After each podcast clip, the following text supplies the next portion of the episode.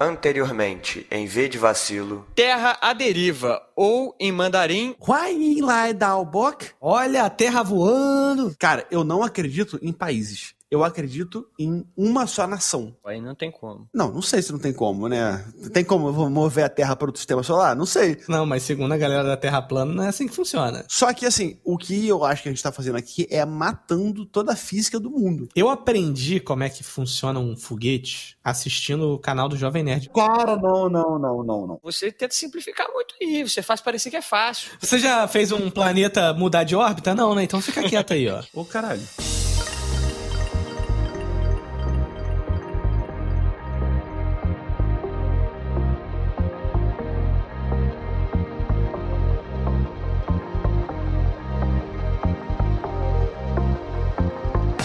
Sejam bem-vindos ao V de Vacilo, um podcast bem temperado. Eu sou o Douglas e aqui comigo o interpretador oficial de sonhos do V de Vacilo, Pedro.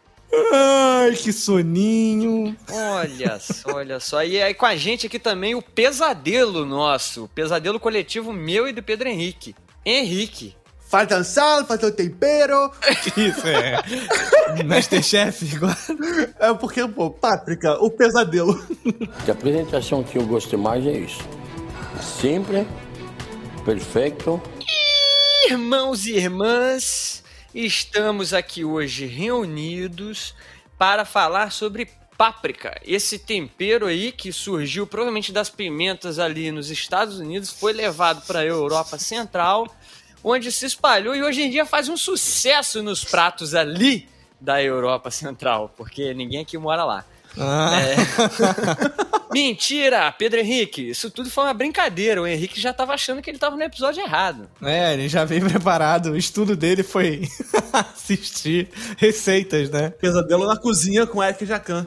Tem a ver, né? Sonho, pesadelo. Na verdade, a gente tá aqui para falar sobre páprica uma indicação minha, provando que eu não tenho problema nenhum com animações, nem com animações japonesas. O que eu tenho problema é com desenho japonês, hum. que é uma outra categoria. Entendi. Que é tipo Izekai. Terceiro programa seguido citando Izekai, hein? Muito bom. Vamos, a gente tem que fazer um programa sobre alguns Izekai, então. Mas esse é, é praticamente um Izekai. É, e, e aí é um, um filme de animação japonesa que vai receber a sinopse do nosso sinopseiro oficial, Pedro San.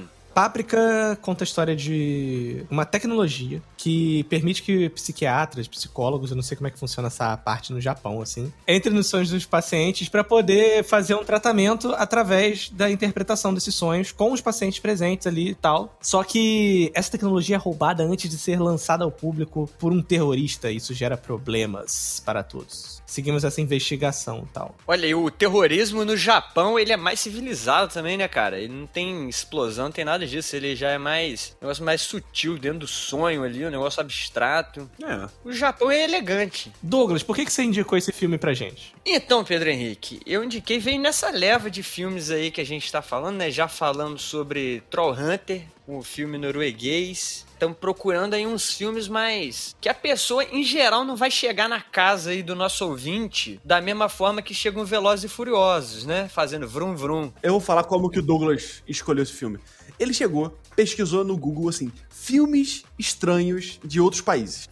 Pegou uma lista e jogou pra gente. Foi isso. Henrique, isso daí nasce do seu preconceito, porque para você qualquer filme de outro país é estranho, Henrique. Você falou a mesma coisa do Troll Hunter. Você falou, eu odeio norueguês, que língua esquisita, Caralho. não gostei do filme porque a língua é feia. tá certo, tá certo. Na minha cabeça você falou, entendeu? Tá certo. Sabe o que eu acho engraçado? É A Origem, né? Aquele filme do Nolan. Pô, adoro. Mas A Origem é inspirado em Páprica. É sério? É, pra caralho. Mas assim, Páprica é a versão mil vezes mais criativa de A Origem. Ô Pedro, eu vou te contar um negócio sobre o processo criativo do pessoal de Hollywood eles leem um livro ou consomem uma obra de outro país que os Estados Unidos não conhecem e eles fazem um filme baseado naquilo e viram um filme extremamente original. Sim. né? O Shyamalan aí recentemente lançou um lá, meu Deus, pessoas vão para uma praia e começam a envelhecer. Essa porra é uma HQ francesa. Então os caras, eles ficam lendo obras de outros países para copiar sem culpa, entendeu? E sem o problema que ele teria se ele copiasse dentro de uma obra americana. Você tá falando que a sorte de Hollywood é que americano não vê filme legendado. É, exatamente. Entendi. E nem lê obras que não são americanas, entendeu? Entendi. O mundo é um poço de criatividade para os Estados Unidos, Pedro Henrique. Eu, eu- eu odeio esse negócio de plástico. Odeio. Henrique, como é que foi pra você ver esse filme? O que, que você achou? Cara, como vocês sabem, eu pesquiso muito antes de ver os filmes, né? Então eu fui saber. fui saber. Acabou vendo um documentário húngaro sobre pimenta, né? Não, eu achei estranho por que, que o Eric Jacan tava no meio, mas assim. é, não, não, mas assim, é sério. Eu comecei a ver do nada, sem pesquisar nada, como eu sempre faço. Na minha vida inteira, não é só aqui. É, mas. Cara, eu achei o filme do caralho, meu irmão. Eu achei muito bom. E eu vi que o Douglas tinha comentado alguma coisa da origem. Eu achei que ele tava falando só porque tinha a ver com sonhos e tudo. Eu não sabia que era inspirado mesmo, né? A origem inspirado no Páprica. Uhum. E aí, cara, eu achei do caralho. Eu achei muito confuso. Ah, isso é, isso é. Mas é regra de sonho, né? É, mas eu achei legal também porque, tipo, eles falam que não dá pra diferenciar sonho de realidade quando você controla o sonho. Né? Vai ser com spoiler, né? Ou não? Pode ser, porque o filme é tão louco que eu acho que se você der um spoiler e a pessoa vê, ela não vai entender também qual foi o seu spoiler direito, entendeu? É, mas eu vou te falar. Tipo, não sei se vocês sabem, mas eu tenho um conhecimento meio informal em psicologia. E no começo eu já tinha sacado o lance do delegado lá do detetive. Ah, quer dizer que tua terapia tá boa. Letícia, beijo. Mas já- eu já tinha me ligado ali, por toda a psicologia informal que eu tenho adquirido nesses longos desses oito meses que eu faço psicóloga, eu consegui identificar, cara. E, mas assim, é muito bom o filme, eu gostei pra caralho. É, não, assim, o filme é, tem o lado japonês da coisa, de ser assim, com certeza tem um bando de interpretação ali de fora, budismo e tal, e a relação que eles têm com essa coisa e tal. Eu acho que a, a origem, o sonho é meio que um conceito de ficção científica, pra comparar, já que é um filme que é inspirado nele. Enquanto no Páprica é um conceito psicanalítico mesmo, sabe? Tipo, ele é extremamente parecido com o que o Jung e o Freud falavam sobre o sonho. E toda a relação dos personagens e o tipo de metáfora que eles apresentam. Só que eu acho que é legal o lado de ser uma animação que permite você. É mais fácil você extrapolar isso, por isso que eu falo que ele é mais criativo também. Sabe, na origem, a coisa mais bizarra que tem é, pô, tem um trem no meio da rua. Ó. Nossa, o, o corredor gira. Não, mas é porque em outro sonho o carro capotou. Tipo, precisa explicar. Não, ali é só. Ah, não, a mulher virou um Goku, saiu voando, foda-se. Só um Goku.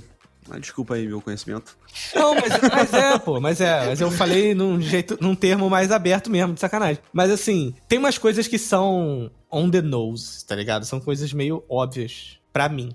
Tipo, como a hora que aparece o cara como Édipo e ela como a esfinge, sabe? A páprica. Uhum. Que acho que é importante explicar pro ouvinte que, tipo assim, Páprica, ela é meio que a representação que a Shiba-san, que é a, a doutora Shiba, que é a psiquiatra principal do filme. Pode ser uma coisa meio sombra do Jung, mas talvez uma coisa meio de ideal do eu ali. Que ela vira essa pessoa quando ela tá dentro do sonho. E eu acho que tem todo um lance curioso de como é que ela é, ao mesmo tempo, essas duas personagens completamente diferentes, que discutem entre si ao longo do filme, sabe? Isso que pra mim foi uma das coisas mais interessantes. Isso aí pode ser autoterapia?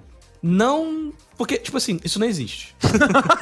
Uma boa justificativa. Não dá, não dá, entendeu? Mas todo filme, os personagens passam por um processo terapêutico, entre aspas, assim. Eles passam por uma mudança, o, né, que chamam de desenvolvimento de personagem. Eles têm que passar por uma mudança sobre quem eles são. E aí, esse filme, sim, a personagem passa por uma mudança, mas acho que é ela mesmo é, se vendo ali, sabe? Porque tem uma diferença muito grande. Pô, o jeito que a Páprica é super solta, ela é meio infantil, mas ela é meio sedutora também, né? Todos os personagens masculinos do filme têm meio que alguma relação com ela, uma queda por ela. Curiosamente, o único que não tem é o que ela, ela percebe que ela gosta, né? É, mas vamos só pra explicar, eu acho que ficou confuso, não sei se todo mundo entendeu, mas pra contextualizar aqui, porque existe essa Shiba-san, que é a doutora, né, lá, A Tsuku Chiba. que é a terapeuta, psicóloga, e ela atua como páprica né? Que é essa persona aí que ela cria pra entrar no mundo dos sonhos pelo aparelho que é criado no filme. É detalhe que é ilegal, né? Tipo assim, eles estão estudando começar a usar esse aparelho, mas ela já tá usando com alguns pacientes, pelo que dá pra perceber, né? Mas é que nem, cara, é teste de vacina, sabe? Você pode se inscrever lá e, testar uma nova vacina, um novo componente, um novo ativo, um novo fármaco, sei lá. Não, mas eles deixam, eles deixam claro que, a, que ela tá fazendo pra além. Ah. E que ela já tava fazendo, porque um dos companheiros de trabalho dela ali também fez o tratamento com a páprica, sabe? E fala que ele teve depressão. E aí, no momento, parece que o paciente que ela tem é o policial, sabe? Será que a páprica é a pergunta de leigo para um profissional? Hum. Num certo momento do filme, será que a páprica assumiu uma forma do inconsciente da doutora Shiba e agiu como própria terapeuta? Não, mas então, eu tava conversando com o, o Herbert, né, que trabalha comigo, sobre o filme. Abraço, Herbert! Eu não te conheço, Herbert, mas você é foda. Mas assim, e a gente tava falando sobre isso, né? Porque pela visão psicanalítica, o que, que é a doutora ali? O que, que é o, a páprica? Sabe? E assim, não quer dizer que psicólogos não têm suas próprias questões. Uma pessoa que passa por uma terapia, uma análise, não tem suas próprias questões? Tem. Uhum. A relação que muda com um, um inconsciente ali não quer dizer também que é sempre de boa. Tipo, elas discutirem, eu acho que é, faz sentido. Porque assim, a gente tava discutindo se a páprica é ou não o inconsciente da Shiba. Porque parece muito simples, tipo, ah, não, ela é super contida e nos sonhos ela é assim, ela brinca, ela é criativa pra caramba, sabe? Ela tem poder e tal. E na vida real é o ciborgue. É, mas por outro lado, eu acho que não é tão por aí, não. Olhando mais a fundo, eu acho que é uma questão assim. Que aí eu não vou entrar muito teórico aqui, não, pra ficar, não ficar chato, não ficar aula, mas eu vou tentar explicar mais ou menos o que, que a gente tava pensando. É Tipo assim, você tá falando que o terapeuta ele cria uma persona pra atender seus pacientes. Ah, a gente sempre cria pra ter relação com qualquer pessoa. Não, tudo bem. Não existe um Henrique, um Douglas. Existem Douglas Henriques. O do Douglas é mais fácil, né? Seguir aquele plural de inglês. Douglases. O meu já é o meu estado natural, né? Chama os Douglas aí pra aí. Pra quem não conhece o Douglas, o Douglas é tipo a doutora Shiba. Se vocês quiserem ver, é bem parecido. Eu não sou tipo a doutora Shiba, não. Eu tô mais pra é, o Jekyll, né? E o Hyde. É, é. Isso daí o Pedro já presenciou realmente. É mais um esquema Tyler Durden. Ah, agora eu entendi. Mas enfim, então o que eu quero dizer é que a Páprica, na verdade, foi uma persona criada pela Shiba para ganhar confiança dos pacientes.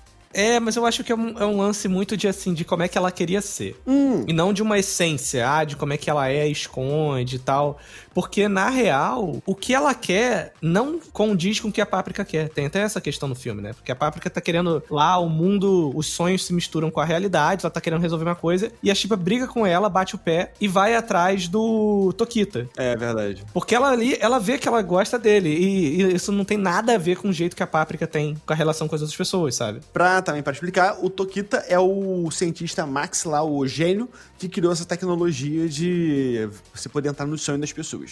Eu gostei do fato da Shiba ser uma mulher super padrão e o Tokita, que é a pessoa com quem ela se apaixona, ser um gordo. Sim. E uma pessoa que a doutora Shiba sempre humilhava, né? Humilhava não, tipo, ou tratava como um infantil, que realmente era, mas assim, as tratava mal a ponto de vista de assim, um companheiro, se você for parar a pensar. Sim, sim. Mas é legal que eles começam a mostrar que a- essa infantilidade dele não era uma desvantagem, era uma vantagem pra ele, né? Porque isso fazia ele ser muito criativo, ele conseguir criar essa tecnologia. Sim. Em compensação, assim, eu acho que assim, o que mostra muito como é que a tecnologia funciona é a relação com o policial, né? Que é o. É, Kurakawa. Que assim, ele passa por um desenvolvimento de personagem legal também, né? Ele tem uma- essa questão dele com o filme, esse, esse suspeito que ele tá perseguindo, que tem a ver com esse filme que ele fez quando ele era mais novo, com um amigo que faleceu. E isso é bem exemplificado, assim, de como é que a metáfora da pessoa funciona na clínica, até, pra quem não faz terapia, assim, de pensar. Porque ele gravou esse filme quando ele era criança, né, adolescente, com esse amigo, em que ele era um policial perseguindo um suspeito. O amigo falece, ele larga a carreira de é, diretor e tal, de trabalhar com cinema, e acaba sendo policial. Mas ele acaba, né, assim, tendo meio que uma aversão ao cinema. Tipo assim, ele não vai ao cinema, ele não gosta, mas o cinema aparece só em sonhos pra ele. Só que, na real,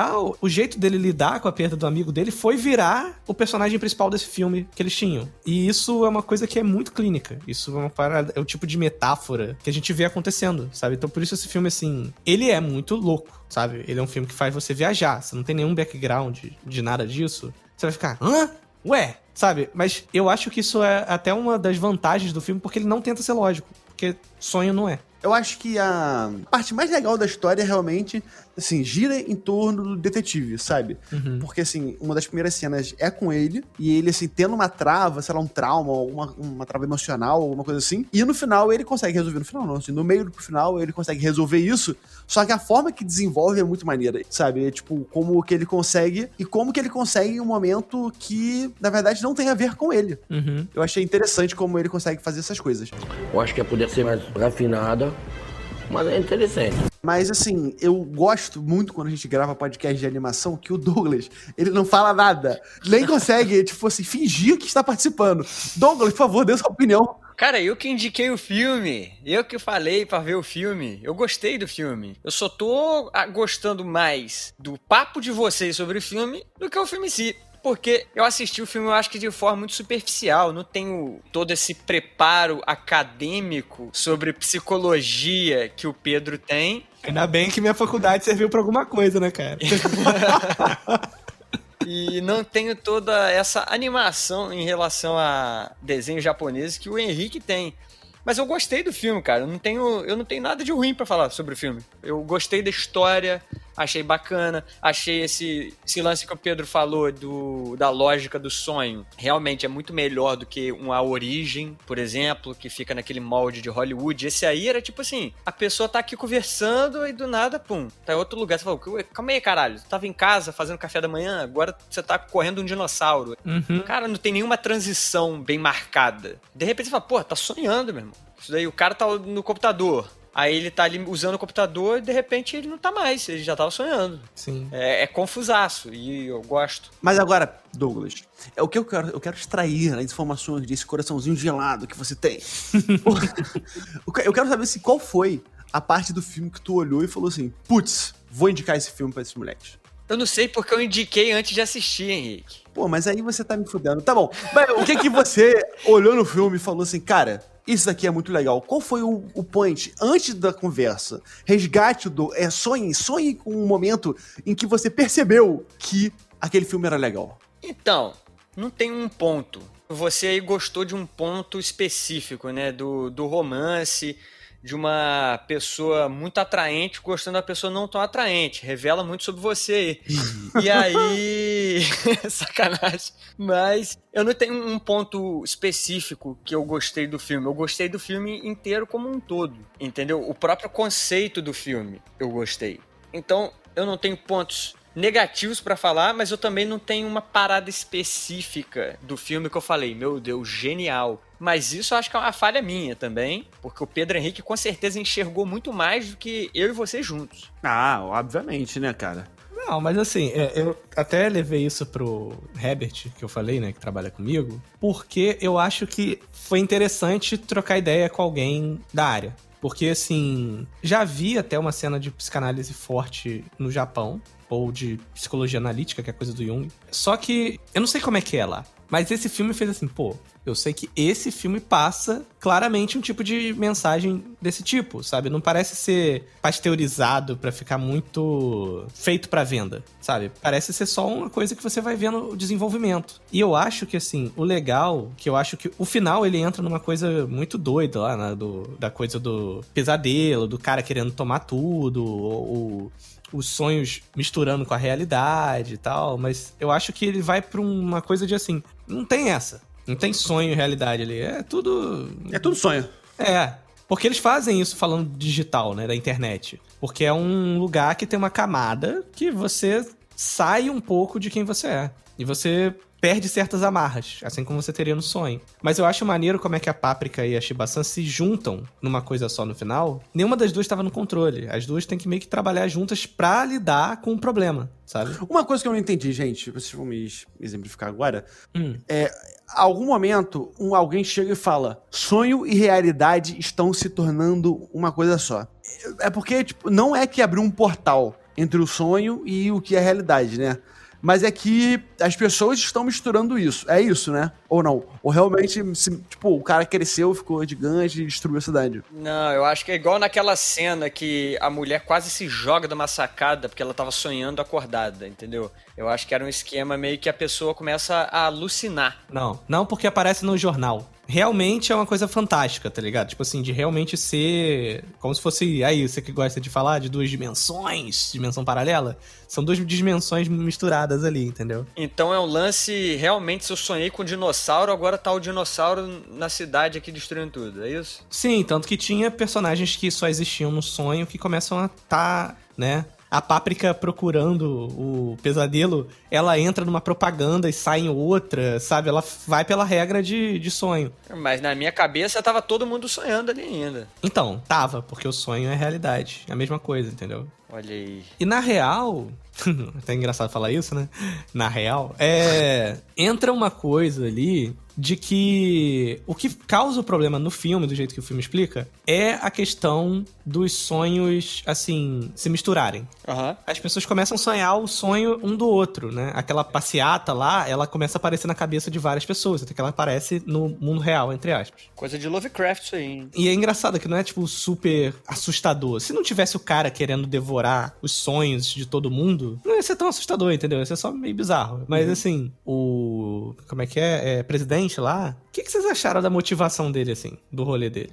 Cara, eu achei ele suspeito desde o início. Pô, o cara, ele tem aquela aparência de professor Xavier. E é ele que tá controlando os sonhos. É muito na cara, tá ligado? Tipo assim, é. é pô, mano. Cara, quando ele apareceu pela primeira vez na cena, eu falei assim: caralho, o chefe deles é o Xavier. É o professor Xavier, não, tá tranquilo. Aham, uhum, eu também, eu também. Cara, assim, eu achei maneiro e tudo. Eu achei legal ele ter, tipo, essa motivação.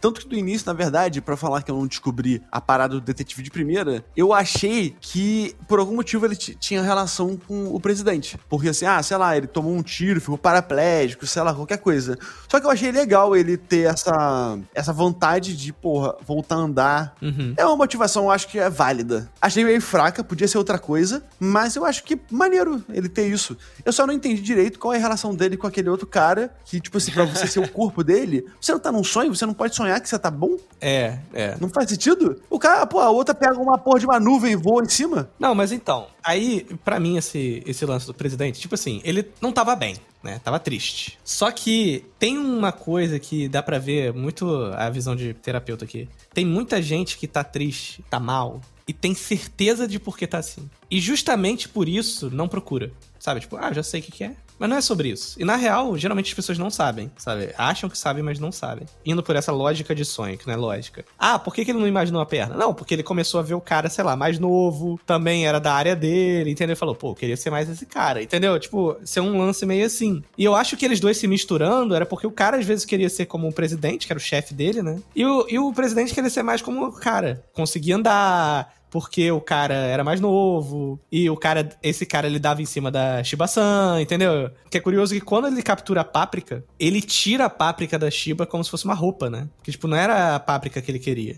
Tem as coisas assim, esse filme é muito simbólico. Eu acho que tinha uma coisa que resolveria esse filme o problema desse cara. Faltou um coach para falar para ele assim: você tá triste? Você tem que correr atrás dos seus sonhos. Você tem que ficar feliz. Mas ele tava fazendo justamente isso, caralho. Ele ia correr atrás do sonho de todo mundo, entendeu? ele tava correndo atrás do sonho de todo mundo. É, menos o dele. É. Dá para sentir que é artesanal.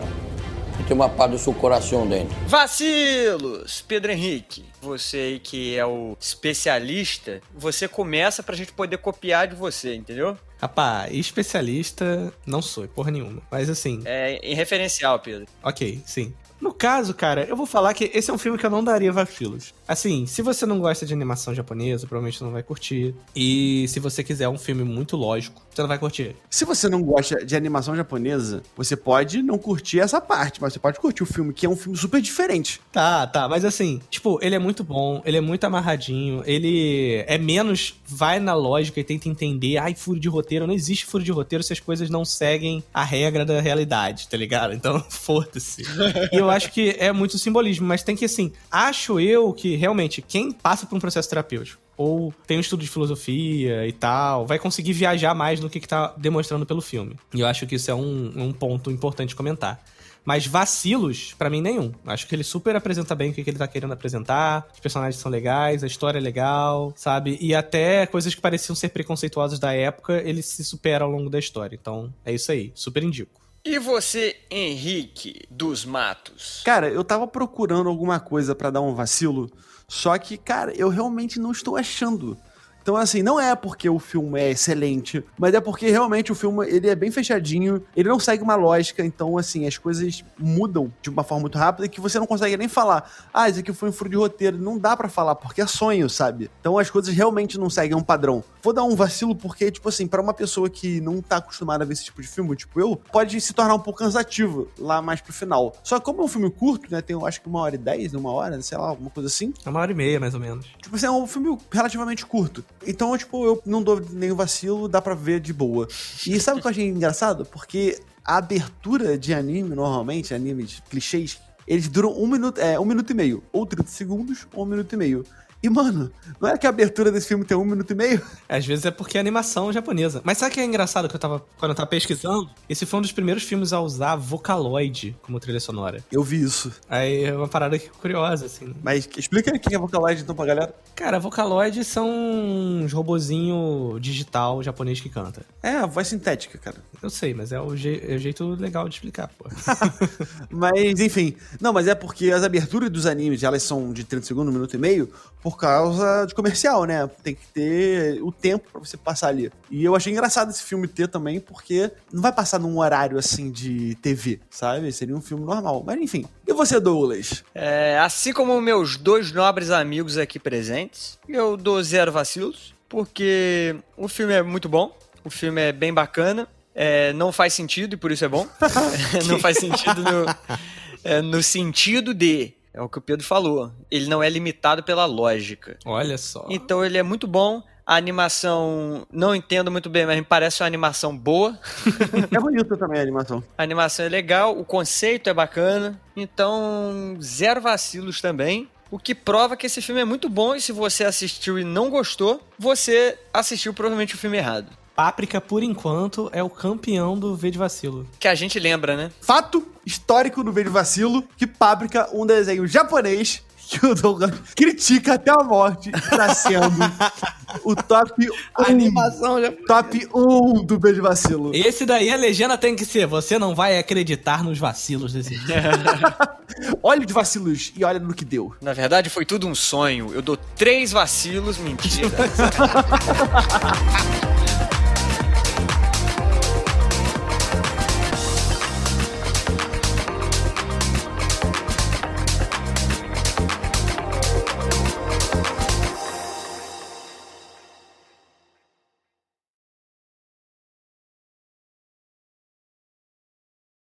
Pedro, se você pudesse entrar no sonho de alguém, de quem você entraria?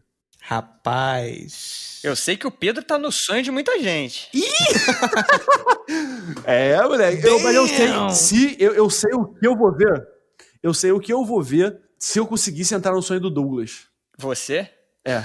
Amarrado numa mesa e eu te torturando? Olha. Não, eu vou ver um deserto de gelo e seu coração batendo lá dentro. Que isso, cara? Nada a ver. Entrar no sonho do Douglas tem que entrar como os ursinhos carinhosos, então. É por causa desse tipo de, de bullying seu aí que eu tenho que fazer psicólogo, cara. Agora. Pausa aí. Crítica. Acabou a amizade hoje.